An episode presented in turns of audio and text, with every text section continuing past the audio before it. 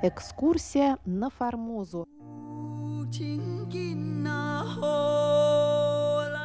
Программу Международного радио Тайваня продолжает рубрика «Экскурсия на Формозу». У микрофона Мария Ли.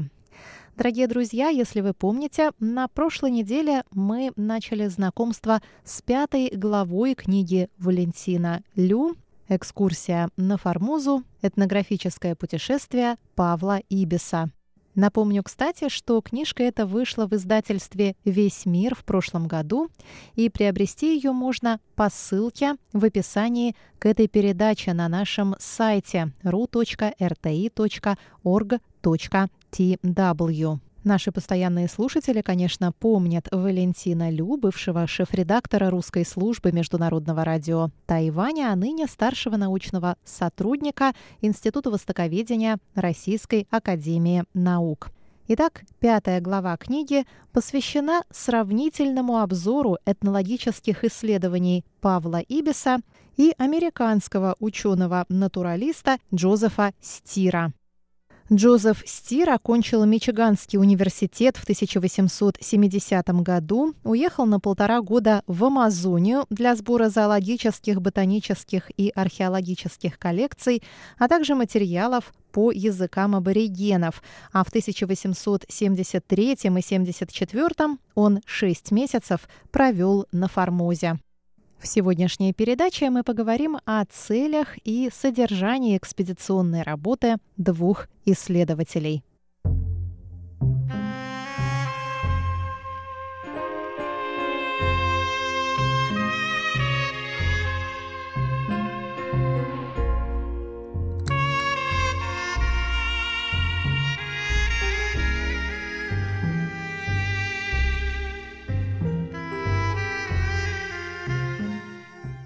Хотя в письмах и статьях Джозефа Стира нет прямых заявлений о цели его экспедиции на Формозу, в целом она преследовала чисто научные цели и задачи, пишет Валентин, а именно сбор полевых материалов для изучения местной живой природы и коренных формозцев.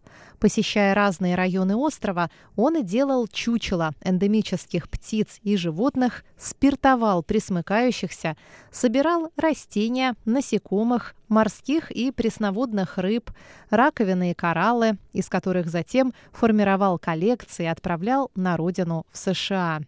Эта работа забирала основную часть времени, силы и средств ученого, тогда как этнология была, если и не побочным, то, очевидно, лишь вторым из двух главных занятий стира. Цели поездки Павла Ибиса, как военного человека, безусловно, предусматривали разведку обстановки на острове сразу после окончания японской военной экспедиции, в том числе сбор общих и военных сведений об острове и его жителях, о его портах, оборонительных укреплениях, гарнизонах и китайском военно-морском флоте но наряду с тщательными описаниями военных объектов Ибис уделил особое внимание именно научной части своей экспедиции, что доказывает и название статьи в «Глобусе» на Тайване «Этнографическое путешествие Павла Ибиса». Этнографическое исследование заявлено главной целью и в статье Ибиса «Экскурсия на Формозу», изданной в морском сборнике. Далее цитата. Экспедиция японцев на Формозу и следующее за нею несогласие между Китаем и Японией обратили всеобщее внимание на этот остров. Зная, что внутренность его еще мало исследована, особенно в этнографическом отношении, мне пришла мысль предпринять туда путешествие, чтобы познакомиться с жизнью и нравами его обитателей. Возможность дать о них какие-либо новые сведения еще больше подкрепила мое намерение. Исходя из названной общей цели сбор и изучение этнографических сведений, Ибис наметил план экспедиции, куда включил целый ряд четко сформулированных конкретных задач. Снова цитата. Соображаясь с данным мне временем, я составил себе следующий план – пройти весь остров с юга на север, посетить, возможно, большее число туземных племен, собирать слова их языков и заниматься телоизмерениями. Так я надеялся прийти к более определенному выводу относительно происхождения туземцев Формозы, которые, будучи раздроблены на множество мелких и самостоятельных племен, живущих под особыми местными условиями, отличаются друг от друга в образе жизни, в языке и даже в наружности. Выполнение этого амбициозного плана было сопряжено с множеством трудностей и крайне высокими рисками, что признает сам исследователь. Эти риски и трудности были связаны с нездоровым лихорадочным климатом и сложным ландшафтом острова, неразвитостью дорог и транспорта, кратким сроком путешествия, враждебностью ряда аборигенных племен, известных традиций охоты за головами и даже с частыми для острова землетрясениями. В итоге вся совокупность неблагоприятных ограничений и условий вынудила Ибиса сильно скорректировать планы экспедиции. Он пишет. Выполнить эту программу было, конечно, труднее, чем сначала казалось. Пришлось всегда ходить пешком, так как на Формозе нет ни лошадей, ни мулов, а паланкины, кроме того, что дороги, ходят только по известным совершенно безопасным дорогам. Также препятствовала мне во многом трусость моих китайских кули. Китаец ни за что не решается идти в территорию горцев. Слово «кале», «дикарь» для него однозначащее со смертью. Это обстоятельство разрушило мой план пройти на север по восточному берегу острова, где потребовались бы большие запасы и носильщики посмелее китайцев. Конец цитаты.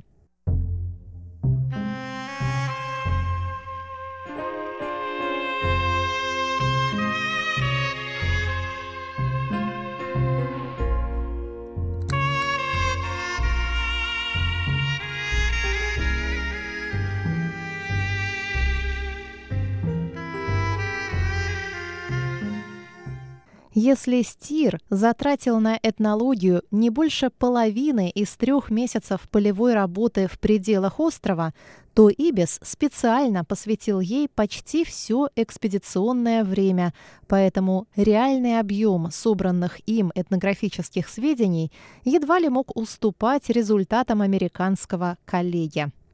Это утверждение, пишет Валентин, можно проверить путем формального сравнения публикаций Стира и Ибиса о Формозе, а также содержательного сравнения нескольких описаний коренных формозцев, выполненных обоими учеными в одних и тех же местах острова.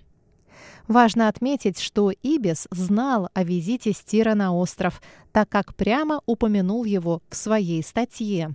Американец Стир, бывший здесь два года тому назад, нашел, говорят, много новых пород, как в растительном, так и в животном мире. Но, судя по оговорке «говорят», эти сведения прапорщик получил устно от информантов на самой Формозе, миссионеров, торговых агентов и таможенника Титушкина. Во всяком случае, статьи Ибиса не выдают его знакомства с публикациями американского ученого.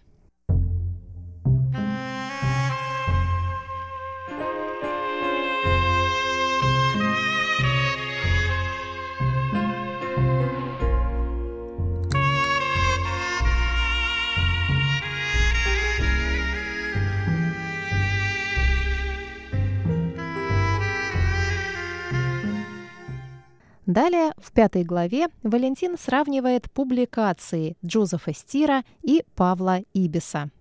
Он указывает, что прижизненные публикации Стира о Формозе включают его письма для мичиганской газеты The Ann Arbor Courier и всего две статьи, изданные в Гонконге и Нью-Йорке.